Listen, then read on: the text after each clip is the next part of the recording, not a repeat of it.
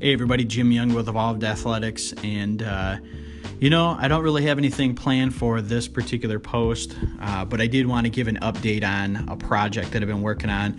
It's a membership site that I'm building out. And what I'm doing is I'm going to be beta testing some of the content here probably within the next week.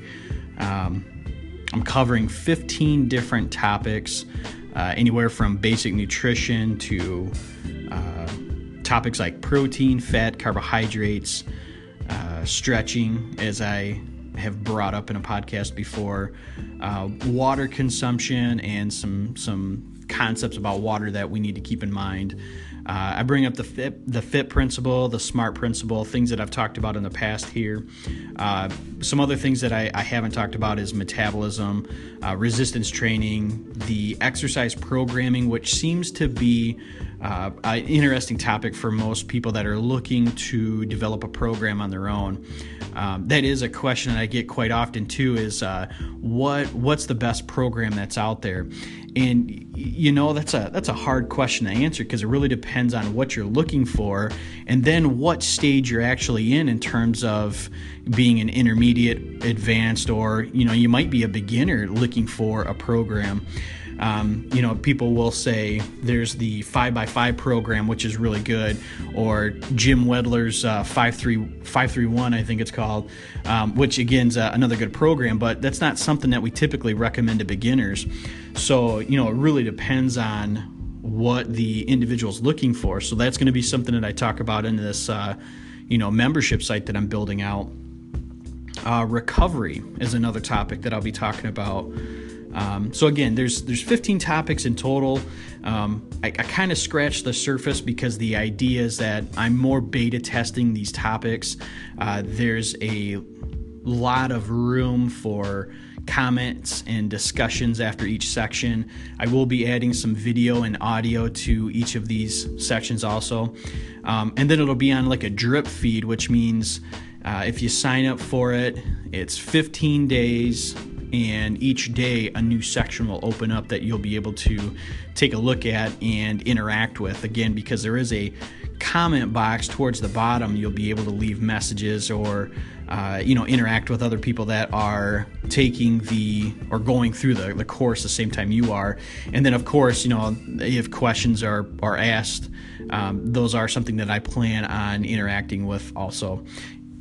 So I'll be given given my feedback in terms of you know the the questions that are brought up you know and it's this is something i've been wanting to do for quite a while when i finished up grad school uh, i took a position where uh, I wasn't teaching anymore because I, I taught in grad school and I really enjoyed it. And I miss being in front of people uh, talking about the different concepts in my field. Um, for those of you that that are just joining, maybe this is the first podcast that you've listened to, um, I do have a master's degree in exercise physiology and sports medicine. I did my master's at Western Michigan University, where I uh, I was a graduate teaching assistant, so I taught, you know, quite a few undergraduate classes, uh, some statistics and uh, biomechanics labs, and then some general uh, health and wellness classes too. So it was a lot of fun. It was a great experience, and again, it's it's something I miss. I miss talking about these these topics with people that that want to know more. And I think, generally speaking, I think a lot of people do want to hear some consistent information. I, I, guess is the best way I can put it, um, because there's a ton a ton of different places to get health and wellness and fitness information on the internet. The problem that I see, um, and and that's brought up quite quite a, a bit to me, is the uh, congruency or the lack thereof of the information that's out there. You know, you, you have a lot of self proclaimed uh, health and fitness professionals that might just have a personal training certification, that's it, a high school diploma. Uh, but because they've been doing this for 15 years, they uh, make it sound like they've mastered these topics without having, you know, a lot of background education in physiology, biomechanics, and some of the other uh, skills that you learn in college.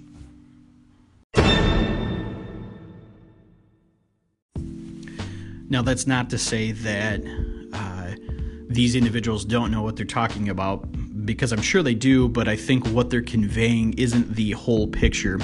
Um, also, what tends to happen quite often is uh, people talk in absolutes or lack of context. And what I mean by that is uh, people that talk in absolutes will say this is the only way it can be done. So, for instance, um, you'll have somebody that's a, a ketogenic or a low carb advocate, and they'll say, they'll tell people that the only way you can lose weight is by eliminating carbohydrates or l- limiting the amount of carbohydrates that are consumed. Now, you know, in the grand scheme of things, uh, that's not true. Um, maybe reducing the amount of carbohydrates that you're consuming to create a caloric deficit. Now that that's going to help. But just because you're eliminating or re- greatly reducing the amount of one specific macronutrient, there's nothing magical about that. That in and of itself is not going to help somebody lose weight unless they're in a caloric deficit. So an absolute is saying this is the only way you can do it. In, in, in what's problematic with that is if it's not backed up by science. So we do know uh, that if a caloric deficit is created, you're going to lose weight. Okay. Now that that is a pretty pretty solid absolute. Now there are some uh, exceptions to that. Uh, very few, and those are usually medical disorders that are probably attached to that. But in a nutshell, if you want to lose weight, you have to create a caloric deficit. Um, you know, and, and, and that's one of the things that, that we see is uh, is speaking in those absolutes and the lack of congru- congruency in the field. Um, what it does is it it creates a market for misinformation. Now I've spoke about this before that I believe people have a market. Uh, or have developed a market of misinformation. But if you want to check that out, you can check out one of the the older podcasts that I did. But um, so uh, what I do, what I want to do is go back to the fact that some of these individuals, uh, health and fitness professionals that are out there, uh, they don't add context. So that was the other thing. Uh, they don't add context to the situation. So somebody that uh, again, I, I, typically touch on nutrition when I talk about context because uh, nutrition's n- not as clean cut and linear as we wished it would be. Uh, everybody everybody's going to live their life a little bit differently, which means that you, when you're talking about nutrition, you have to add context to the conversation. You can't just uh, portray the objective and say you have to do this, this, and this to reach your goal, uh, because the probability of a client being able to do that uh, without any deviations is is probably pretty unlikely. So, you know, you've got to add context to that conversation. Um, and, and, I found that clients that understand uh, where you're coming from and why it's important to direct in a certain fashion, uh, they, you know, if they have better education of why something's being done um, they, they do better, right? And if you're building it with them, that's the other thing too. Uh, you gotta you gotta build the program with them. So, and, and I'll touch a, a, on that on a, in a different podcast because I, I, think that's an interesting topic too.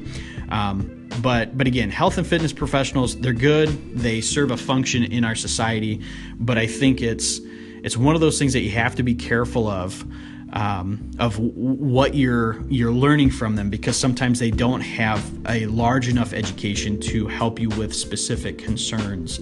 Um, so that's where somebody with a higher uh, a higher degree of uh, teaching and learning come in. So somebody with a bachelor's degree that's specific to something uh, like nutrition or exercise physiology. Um, you know, when you're dealing with medications and things like that, that's where your health professional is going to step in.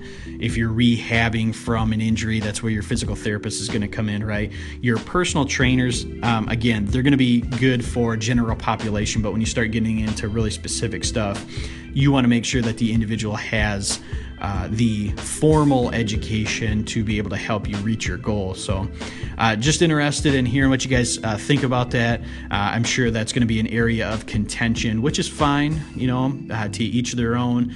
Um, but I do stand by what I what I what I see and what I think. So, hope to talk to you soon, and thank you for listening.